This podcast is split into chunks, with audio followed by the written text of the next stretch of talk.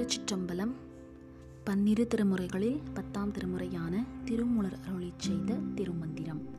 பாடல் இருநூற்றி எழுபது அன்பே சிவம். பாடல் அன்பு சிவம் இரண்டென்பர் அறிவிலார்.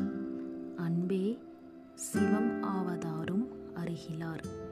அன்பே சிவம் ஆவதாரும் அறிந்த பின் அன்பே சிவமாய் அமர்ந்திருந்தாரே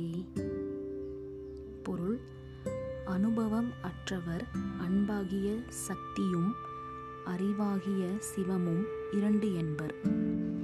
அன்பின் முதிர்ச்சியால் சிவமாகிய அறிவு விளங்கும் என்பதை உயர்ந்தவர் தாழ்ந்தவர் ஆகிய எவரும் உணர்வதில்லை.